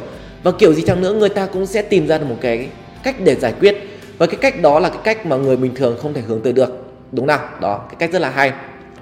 Hay là một cái ví dụ nữa để xem cho mọi người thấy này những người tư duy thì người ta luôn luôn thành công ở trong cuộc sống. À, cái người cái câu chuyện tiếp theo mà sẽ kể nó không chỉ có tư duy mà nó có phải có cả kiến thức nữa các bạn nhé như các bạn hiểu là mỗi năm ở trên thế giới này sẽ có 4.000 người bị chết do bom đạn và mìn từ chiến tranh để lại hay là như từ những cái bãi trôn mìn ngày xưa. Đó ở trong chiến tranh á. Và một nửa trong số đó là 2.000 trẻ em thiệt mạng do bom đạn mìn ở chiến tranh nó vẫn còn sót lại. Và cái vấn đề ở đây làm sao để mình có thể giải quyết được những cái số bom đạn mìn như thế? Thì ở đây sensei có một cái ví dụ. Có một cái ông tên là Apollo, Apopo Apopo nhá, tên là Apopo. Ông biết rằng là chuột ấy, nó là một trong những loài có cái khứu giác rất là nhạy bén. Và ông huấn luyện những con chuột này để cho nó ngửi cái mùi thuốc súng, là cái mùi thuốc đạn các thứ ấy, là mùi TNT và cứ mỗi lần nó đánh hơi được đúng cái mùi TNT thì lúc đó sẽ cho con chuột đó ăn cái món ăn mà nó thích nhất. Nó là phô mai rang với lạc các thứ ấy. Đó, để cho nó ăn. Và khi mà ông ấy thả con chuột, những con chuột chuỗi đó ra ở trong một cái khu vực, thì nó sẽ bắt đầu đi tìm cái nhiệm vụ đó là tìm những cái mảnh đạn bằng cách là đào hố. Và mình, ông ấy buộc cái con chuột này vào, buộc nó vào những cái sợi chỉ và khi mà con chuột nó đào được TNT à, nó đào được bom đạn mịt bởi vì nó phải tìm TNT à, tìm cái chất nổ. Và nó nó chỉ có ở trong cái bom đạn mìn mà thôi mà đúng không thế nên khi mà nó tìm được thì những cái người cái cái ông này cho nó cái đồ ăn nó thích nhất nó là phô mai và bơ mát phô mát. Thế khi mà nếu như một con chuột người nó có thể dọn dẹp được tương đương với lại à, uh, 204 mét vuông trong 204 mét vuông nhá 204 mét vuông đất, thì một con chuột nó có thể dọn dẹp và phát hiện ra bom mìn ở trong vòng là 20 phút. Cái này nó tương đương với một người bình thường, là một người đàn ông khỏe mạnh, sẽ phải làm việc liên tục là 4 ngày thì mới có thể hoàn thành được cái sức lao động như này. Và trong cái đề án và trong cái thí nghiệm này thì ông ấy nói rằng là những con chuột này là những con chuột anh hùng. Và nó đã góp phần là đến cái thời điểm hiện tại này thì ông Apopo này đã có thể giải phóng được 22 triệu mét vuông đất sạch bom mìn để có thể sử dụng làm đất nông nghiệp. Đó, 22 triệu mét vuông đất và ông đã có thể tìm ra được tổng cộng theo cái số liệu nó là 105.024 quả bom mìn ở trong thời điểm thời chiến tranh nó còn sót lại. Một cái kinh khủng. Mọi người thấy rằng là cái sự tư duy của ông ấy nó không chỉ hữu ích trong cái việc là mang lại giá trị cuộc sống cho người khác mà nó còn giúp cho người khác có được một cái tương lai tốt hơn và giảm thiểu được nhiều cái tỷ lệ tử vong hơn, đúng không? Hay tiếp theo ấy, cái tư duy nhiều khi nó cũng đến từ cái vấn đề là biết sợ như Steve Jobs. Ở đây tất cả mọi người ai cũng đều biết rằng là Steve Jobs rồi, đúng không nhưng Steve Jobs một ngày á, Nokia, ngày xưa thì đối với lại iPhone ấy, thì chỉ có tập Apple ấy, chỉ có sản xuất duy nhất là iPod. Mọi người biết là iPod ngày xưa rất là giá trị. Và cái thời điểm mà khi mà iPod làm mưa làm gió ở trên thị trường thì thời điểm đó Nokia cũng rất là phát triển. Và ở trong một cái đêm, khi mà Nokia làm ra một cái điện thoại, thì cái đêm đó là cái đêm mà Steve Jobs mất ngủ. Và ông ấy sợ lắm. Ngay ngày hôm sau, ông ấy hủy tất cả những cái kế hoạch ở trong ngày hôm sau để thực hiện một cái cuộc họp khẩn. Và rất là nhiều người thắc mắc rằng là đây cũng chỉ là một cái máy, cái điện thoại bình thường, nó được quảng cáo rầm rộ theo những phương tiện truyền thông như là những cái điện thoại khác, nó không có vấn đề gì cả nhưng mà Stephen Jobs đặt ra một câu hỏi này. Nếu giả sử như là một cái điện thoại của Nokia, mà trong cái điện thoại đó nó có thể lưu trữ được 8 bài hát 80 bài hát 800 bài hát hoặc 8.000 bài hát, thì điều gì nó sẽ xảy ra đối với lại cái iPod mà Apple đang sản xuất? Rõ ràng là một cái điện thoại vừa có thể nghe gọi được, mà nó vẫn có thể nghe nhạc được, thì người ta đâu cần đến một cái gọi là iPod, đúng không? Cần thiết tại iPod, thì một ngày đó iPod sẽ bị chết. Thì Stephen Jobs sợ là sợ cái đó thế nên là ngay trong cái cuộc họp ngày hôm đấy Steve Jobs nói là dù muốn hay không muốn tất cả chúng ta sẽ phải đi vào trong cái ngành lĩnh vực đó là sản xuất điện thoại. Ok. Và trong năm 2006 thì cái tỷ lệ thị phần của F, à, của iPod thì nó rơi là 7,7 tỷ đô. Đó 7,7 tỷ đô. Đến năm 2009 thì tỷ phần của iPod nó là 8 tỷ đô và của cái iPhone người ta làm ra nó là 7 tỷ. Nhưng đến năm 2013 thì cái thị phần của iPod nó xuống còn chỉ có 2,3 tỷ đô. Còn đối với lại iPhone người ta làm ra nó lên đến 91 tỷ đô. Đó. Thì các bạn thấy rằng là cái tư duy của những người mà những người thành công người ta luôn luôn nhìn sự việc theo một cách đa chiều. Nếu như ngày hôm đó Steve Jobs mà không nghĩ đến cái cái cái cách nhìn đa chiều đơn thuần người ta sẽ chỉ nhìn thấy à đấy là một cái sản phẩm của đối thủ và mình cũng khinh miệt đối thủ. Người ta không biết sợ, người ta không nhìn ra được một cái gì đó ở tương lai xa hơn. Thì lúc đó, kiểu gì chăng nữa ngày hôm nay, Apple mà không có iPhone thì kiểu gì Apple cũng sẽ chết. Bởi vì sao bây giờ người ta có mấy ai dùng iPod nữa đâu? Đúng là rất ít người dùng iPod ở trong thời điểm hiện tại. Và người ta sẽ luôn luôn sử dụng một cái điện thoại bây giờ nó còn tích hợp được rất rất là nhiều thứ. Ngoài nhạc ra nó còn hình ảnh, quay video chất lượng cao 4K mọi thứ nó đều có thể làm được rồi. Ok ít desu ka thế nên là các bạn hãy nhớ rằng là cái vấn đề ở đây của chúng ta nó không đơn thuần, nó chỉ là cái việc là chúng ta học để chúng ta có kiến thức. Mà cái vấn đề ở đây quan trọng nhất là chúng ta sẽ phải nghĩ xem xem là cái tư duy ở đây nó là gì. Ví dụ như là sensei đang han kiếm, đang đang cảm thấy khó khăn về tư duy và mình không biết là mình sẽ phải tư duy một cách gì đó tốt hơn. Và mình chưa biết là người giàu người ta tư duy như nào. Ok, sen tìm được một cái cuốn sách, đó chính là bệnh mù sáng tạo và cái cách chữa nó. Thế đây là một cái cuốn sách tất tần tật những gì mà sẽ kể cho mọi người. Nó đều là ở trong cuốn sách này. Nó giúp cho sẽ có cái khả năng tư duy rất tốt. Và từ cái việc là mình đọc và mình gật gù rằng là à hóa ra người ta sẽ tư duy như này. Và hóa ra là mọi vấn đề nó đều có cách giải quyết với nó. Thì nó ứng dụng với chính cuộc đời của mình. Khi mà gặp khó khăn thì mình sẽ đều có thể sẵn sàng để có tư duy mọi cách đa chiều. Mình không cố gắng chỉ tư duy bốn chiều nữa mà suy, tư duy tỷ tỷ chiều để mình có thể tìm ra cách để giải quyết.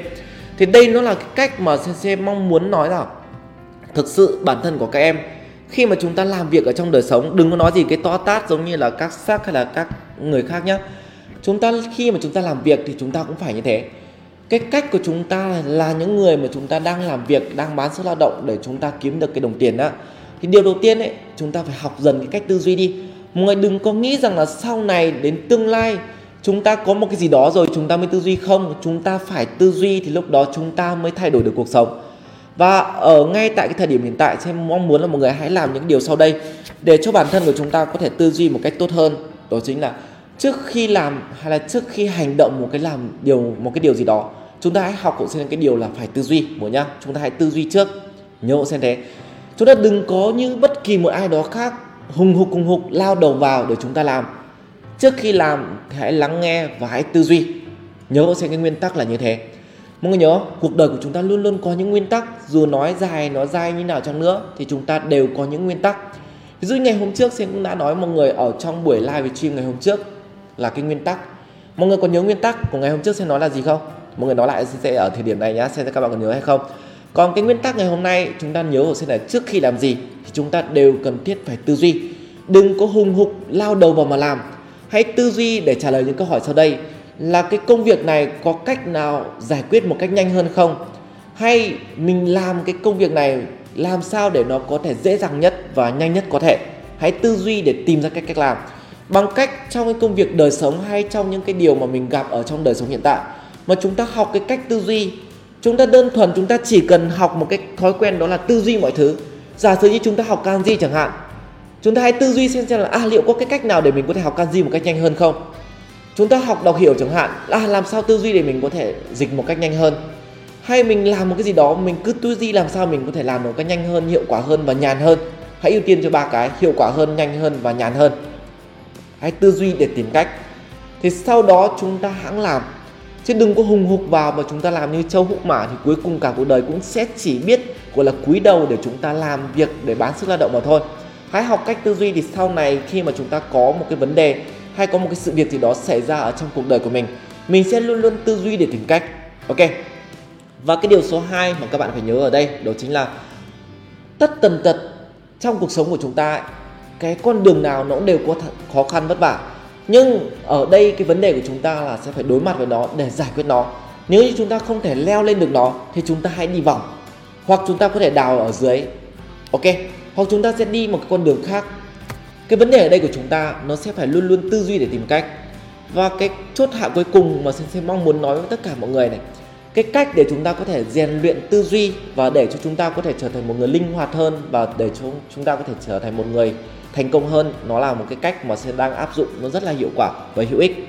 Đó chính là nguyên tắc của sự 20 khi mà chúng ta muốn lập ra một cái kế hoạch nào đó, ví dụ như là cách để mình có thể nhớ được kanji một cách nhanh nhất thì ở đây mọi người hãy đề ra cho CC là 20 phương pháp để có thể nhớ được chữ kanji một cách nhanh nhất. Mọi người nghĩ ra ở CC là 20 phương pháp. Cái này ấy, nó là cái mà rất rất ít những người gọi là bình thường là những người thuộc về 90% những người mà có thu nhập bình thường và nghèo trở xuống ấy người ta làm. Những cái người mà người ta nghĩ ra ví dụ như nhá bây giờ mục tiêu của tôi là sẽ phải nhớ được kanji nhanh vậy tôi sẽ ngồi và liệt kê ra tổng cộng là 20 cách để có thể nhớ được kanji một cách nhanh nhất có thể. Nhưng bình thường ấy, người ta sẽ chỉ nghĩ được một, hai cách và ba cách. Và các bạn thấy là nếu như ba cái cách đó của các bạn nghĩ ra được, thì những người bình thường khác cũng có thể nghĩ ra. Ok, chúng ta cũng sẽ nghĩ ra ba cái cách đó thôi. Nhưng bằng cái việc là chúng ta ngồi, chúng ta giải quyết, chúng ta phải liệt kê ra được 30 cách à 20 cách. Cả những cách điên rồ nhất, ngớ ngẩn nhất, hay là những cách nó không có khả năng đi chăng nữa, chúng ta cứ ngồi, chúng ta liệt kê ra tập trung ra 20 cách để có thể giải quyết được cái vấn đề mà mình đang làm thì kiểu gì chăng nữa, trong 20 cách đó sẽ có những cách mà người khác không thể nghĩ đến bởi sao những người bình thường người ta chỉ nghĩ ra những cách bình thường, ba bốn cách gì đó nhưng chúng ta nghĩ đến tận 20 cách thì kiểu gì chăng nữa, chúng ta cũng sẽ tìm ra một cái cách giải quyết cái cách học kanji đó một cách nhanh nhất ở trong tổng số là 20 cái cách đấy. Ideska. Đó. Hay là bất kỳ một cái vấn đề nào đó ở trong cuộc sống chúng ta cũng sẽ liệt kê ra 20 cách để giải quyết vấn đề. Mọi người nhớ nhé, chưa nghĩ ra được đủ 20 cách chúng ta chưa bao giờ dừng lại. Cũng giống như học viên của Minato cũng thế chưa đạt được man tên chúng ta chưa dừng lại. cái việc đạt được man tên nó cũng rèn luyện cái tính kiên trì. Và khi mà chúng ta đã có cái tính kiên trì đó rồi thì đứng trước một cái sự vật sự việc nào đó chúng ta nghĩ ra 20 cách để giải quyết cái vấn đề này. Thì kiểu gì nữa mọi người cũng sẽ thành công. Và lúc đó trong cuộc sống của mọi người chúng ta có một cái khả năng tư duy rất nhanh và về sau chúng ta gặp một cái tình huống nào đó nó bất lợi nó khó khăn ngay tại cái thời điểm đó. Trong đầu của mình ấy, nó sẽ không bao giờ chuyển cái hướng đó là cái hướng là lúc nào chỉ than vãn than trách và đổ tại số phận. Mà mình sẽ nghĩ luôn ra 20 cách để giải quyết vấn đề. Và lúc đó não bộ nó sẽ thay vì việc là oán trách hay là than vãn nó sẽ chuyển sang một cái dạng tư duy đó chính là tư duy để giải quyết vấn đề. Và bằng cách mình sẽ có sẵn cái tư duy để giải quyết vấn đề đó một cách nhanh nhất và xuất sắc nhất thì kiểu gì đi chăng nữa chúng ta cũng sẽ có thể giải quyết được một vấn đề một cách dễ dàng hơn rất rất là nhiều. Và bản thân của C cũng thế. Thành công bởi việc là luôn luôn nhìn cái vấn đề, giải quyết nó và tìm ra 20 cách để giải quyết vấn đề. Và kiểu gì nữa, trong 20 cách để giải quyết vấn đề, mình sẽ có một cách là phương án A, mình sẽ chọn đầu tiên. Bởi cách này khả thi nhất, hay nhất và dễ nhất. Sau đó nếu mà phương án A không khả thi thì mình sẽ chuyển sang phương án B. Và mình có tổng cộng là 20 phương án để mình thực thi nó cơ mà. Chứ tội gì? Đúng nào? Let's đó thế xin hy vọng là tất cả mọi người, chúng ta là học viên của Minato. Thì điều đầu tiên quan trọng nhất chúng ta phải có, đó chính là sự thay đổi tư duy của mình đi. Chỉ có tư duy thay đổi thì cuộc sống của chúng ta cũng sẽ thay đổi. Và ngày hôm nay tôi mong muốn rằng tất cả mọi người, khi mà chúng ta muốn cuộc sống này của mình dễ dàng hơn, thì đừng có bao giờ hùng hục vào như châu húc mã để chúng ta làm một vấn đề gì đó. Và cũng đừng bao giờ nhìn thấy cái vấn đề nó khó khăn mà chúng ta dừng lại, hay là chúng ta đơ đi nó. Nó sẽ không tự biến mất và cuộc sống này chưa bao giờ hết khó khăn cái vấn đề ở đây của cuộc sống của chúng ta, muốn con đường tương lai nó trở nên dễ hơn, đó là cái sự tư duy của mình. Chúng ta sẽ phải thay đổi cái tư duy và luôn luôn tìm cách để giải quyết nó. Và đối với lại cái vấn đề nào chăng nữa, đừng có ngán nó. Hãy dành ra 20 cách để giải quyết vấn đề. Và nói thật với mọi người rằng rất rất ít người có đủ khả năng để làm tướng hay là đủ khả năng để có thể lãnh đạo được trên đầu người khác. Bởi vì sao? Bởi người ta ngại giải quyết vấn đề còn khi mà một khi vấn đề đã giải quyết rồi thì mặc nhiên người đó sẽ có được cái cái khả năng và có được cái vị trí đứng trên đầu người khác. Rất là nhiều người khi mà sẽ nói với lại người đó là ước mơ à mình sẽ làm như thế này, mình sẽ làm thế kia và tương lai mình sẽ là thế nọ thế nọ, tương lai nó sẽ là thế trai. Và người ta ước mơ rất là nhiều nhưng cuối cùng người ta sẽ chả làm gì cả vì cái mục đích đó. Người ta sẽ không có 20 phương pháp để mình đạt được ước mơ đó. Không bao giờ người ta làm như vậy thế nên cuối cùng cuộc đời người ta cũng sẽ chỉ dừng lại ở cái giấc mơ. Còn cái cách mà sen chia sẻ chia sẻ rất là nhiều chứ. Ngay cả đối với Minato cũng vậy. Sen cũng đã nói với lại tất rất là nhiều người, chúng ta phải luôn luôn tìm cách để giải quyết cái vấn đề đó. Cũng có người thực hiện và cũng có những người không. Cũng như người chỉ biết ước mơ và cũng có người cũng chỉ biết làm theo những lời người khác. Những cái vấn đề ở đây của chúng ta là sẽ phải giải quyết. Và cuối cùng đi chăng nữa, cái người mà hưởng nó cũng sẽ chỉ là bản thân mình, chứ không phải là ở bất kỳ một ai. Các bạn nhá, được chưa nhỉ? Cái vấn đề nó tồn tại nó đến với mình thì mình phải giải quyết nó. Chứ không có cái cách nào bằng cái việc là chúng ta chạy trốn nó cả. Nó sẽ chỉ đuổi đến mình mà thôi. Được chứ nhỉ? Rồi vào ngày hôm nay thì rất là cảm ơn mọi người đã dành thời gian để lắng nghe live về stream này. Thì không biết là cái chia sẻ ngày hôm nay của CN nó cũng hơi hơi hơi không được mượt mà cho lắm. Bởi vì nó là những gì mà sẽ nghĩ và đó là những gì mà sẽ có thể nói được cho tất cả các bạn thôi cái việc diễn đạt ra cái tư duy ở trong một cái thời điểm nhất thời nó có vẻ là hơi khó, thì hy vọng là tất cả các bạn sẽ đều hiểu được cái vấn đề mà chúng ta đang gặp phải. Ở đây nó là thiếu đi sự tư duy. Và tất nhiên đối với lại người giàu ai cũng thế. Ngoài cái kiến thức mà người ta học được thì khả năng tư duy của người ta rất lớn. Và hãy nhớ là đừng bao giờ chúng ta ăn luôn cái quả trứng, nó là cái cơ hội mà chúng ta có. Hãy biết dùng quả trứng đó để ấp ra được một con gà và làm sao để mình có thể ấp từ một quả trứng ra một con gà? Ok, chúng ta sẽ phải có cái kiến thức, kỹ thuật ấp gà như nào và chúng ta làm sao để chăm sóc con gà đó lớn một cách khỏe mạnh. Đó là bằng cái việc chúng ta sẽ học ở trong cái kiến thức mà chúng ta học được. Được chưa nhỉ? Và sẽ phải khẳng định mọi người rằng nếu như mà chúng ta sống với một cái cuộc sống mà chúng ta đơn thuần chỉ có một cái kiến thức không thôi, thì đó là những kiến thức mà chúng ta giống như học rồi để đấy. Nhưng bằng việc là tư duy để vận dụng những kiến thức mà chúng ta có trong đầu thì mình sẽ chuyển được cái đối tượng là từ những cái người trung bình và nghèo chuyển sang những đối tượng giàu và là những cái thành công ở trong cuộc sống. Các bạn nhá, hãy cố gắng tư duy và tư duy thật nhiều vào. Và tư duy mọi lúc, tư duy mọi nơi và tư duy mọi thứ. Cứ tư duy làm sao để cho cuộc sống hay cái vấn đề nó giải quyết một cách tốt nhất, nhanh nhất và đơn giản nhất, nó vừa nhàn cho mình, lại mang lại hiệu quả tốt và lúc đó nó lại càng tiết kiệm thời gian. Quá là tuyệt vời, đúng không? Và bản thân của sẽ cũng vậy làm một cái gì đó sensei đều mong muốn tìm ra một con đường nhanh nhất. Ok, rất là nhiều người nói rằng là làm sao sensei có thể tận dụng được thời gian. Ok, mình sẽ làm giải quyết một cái vấn đề một cách nhanh nhất và dễ dàng nhất. Mọi cách mình có thể làm làm được nó nếu mà chúng ta chịu suy nghĩ. Hãy tư duy một cách tích cực hơn và tất cả những gì mà sẽ nói ở từ cái buổi live stream đầu tiên cho đến buổi live stream ngày hôm nay, nó cũng đều là để cho các bạn thay đổi được cái tư duy của bản thân mình, các bạn nhá. Và lúc đó nó sẽ ảnh hưởng đến cái xã hội này một cách rất rất là khủng khiếp cái tâm của bạn đến đâu và cái tầm của bạn sẽ đến đó và cái vị trí của bạn cũng sẽ ở đấy. Thế nên nếu mà mình là một người có kiến thức, mình hiểu được, thì lúc đó chúng ta cũng sẽ có được một cuộc sống này dễ dàng hơn. Và đừng bao giờ, nói thật với mọi người là cuộc sống thì ai cũng khó khăn và ai cũng vất vả cả. Và chúng ta đừng bao giờ than trách nó, chúng ta hãy giải quyết nó đi, tư duy để giải quyết nó. Chứ chúng ta đừng bao giờ ngồi, chúng ta chỉ than vãn rồi mình đen đuổi nọ, mình đen đuổi thế kia. Chúng ta từng rất là mất nhiều tiền và sẽ cũng đã mất mất rất là nhiều những cuộc chơi và cũng đã thất bại rất là nhiều. Nhưng cái vấn đề ở đây của chúng ta là khi mà chúng ta làm càng nhiều, thì tỷ lệ của chúng ta thành công càng lớn. Còn hơn chúng ta chỉ làm một cái, rồi chúng ta không có sự tư duy khác biệt, thì lúc đó nó cũng sẽ khác. Giống như bài học của người Nhật đấy người ta nói rằng người Việt Nam ấy, các ông chỉ lo rằng, ui, tôi phi một cái phi tiêu, không trúng đích thì rất là nhiều người cười. Còn người Nhật, người ta sẽ cầm cả cái nắm phi tiêu, càng nắm được nhiều càng tốt và nhắm mắt phi một phát về đích thì kiểu gì chăng nữa, có rất là nhiều những phi tiêu trượt, thì cũng có rất là nhiều phi tiêu trúng đích và có những phi tiêu nó trúng cả cái hồng tâm của nó luôn. Đó, cái thành công nó đến từ đó nó là nhiều cái thành, nhiều cái thử thì nó sẽ có một cái thành công. Và cuộc đời của sinh vậy, mình thử càng nhiều trong cái việc là thử, mình cho phép ở thất bại trong khả năng mình có thể chịu được, thì lúc đó mình làm chứ mình không, vấn đề gì mình phải lo lắng rằng cái này có thành công hay không, mình không sợ người khác cười chê. Đó là tư duy của những người mà có thể thành công được trong cuộc sống. Các bạn nhá. Ok. Rồi. Và đó là những cái gì mà sẽ mong muốn rằng là chúng ta hãy thay đổi nó đi. Và đừng bao giờ chấp nhận và đừng bao giờ để ý những cái gì vụn vặt nữa. Hãy học những cái gì nó có ích cho mình và hãy học cái gì để nó phục vụ cho tương lai của mình. Và xác định xem cái mục tiêu của mình trong tương lai là gì. Cái phương pháp và cái con đường mình đi nó sẽ là ra sao và gặp cái vấn đề gì thì giải quyết nó. Mình không trèo qua được nó thì mình đi vòng. Và không đi vòng được thì mình hãy đường đào cái đường để chui qua khỏi nó. Lúc đó kiểu gì chăng nữa chúng ta cũng sẽ vượt qua được. Người ta còn vượt ngục được à? Làm sao chúng ta lại không thể vượt qua được khó khăn? Đúng nào. Và sẽ hy vọng rằng là tất cả mọi người nhá. Chúng ta nếu mà mọi người nói rằng là mình thương bố mẹ mình và mong muốn là bố mẹ mình sống cùng với lại mình uh, có một cái sức khỏe tốt và sống với mình càng lâu càng tốt. Nếu như mà thực sự các bạn mà hiểu được cái điều đó từ tâm, thì sẽ nghĩ rằng là chúng ta đừng có hy vọng nữa. Bởi vì cái cuộc sống này hy vọng nó rất là hên xui. Nó nó khó có thể giải quyết được cái vấn đề thực sự nó là như thế.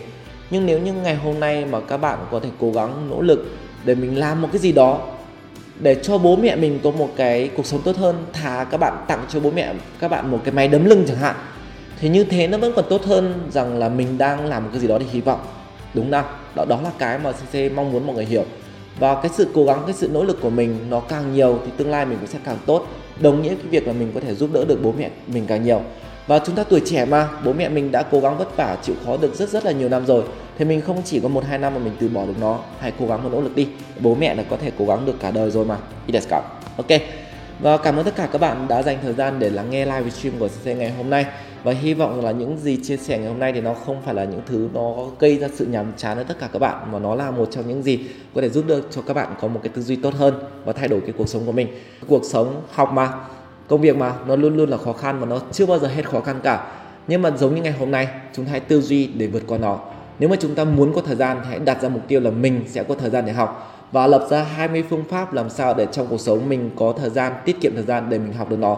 Chứ đừng có than vãn rằng là mình không có thời gian để học. Ok let's go rồi, và cảm ơn tất cả các bạn và xin chào, hẹn gặp lại mọi người ở trong buổi live stream của tuần tới các bạn nhé bye bye.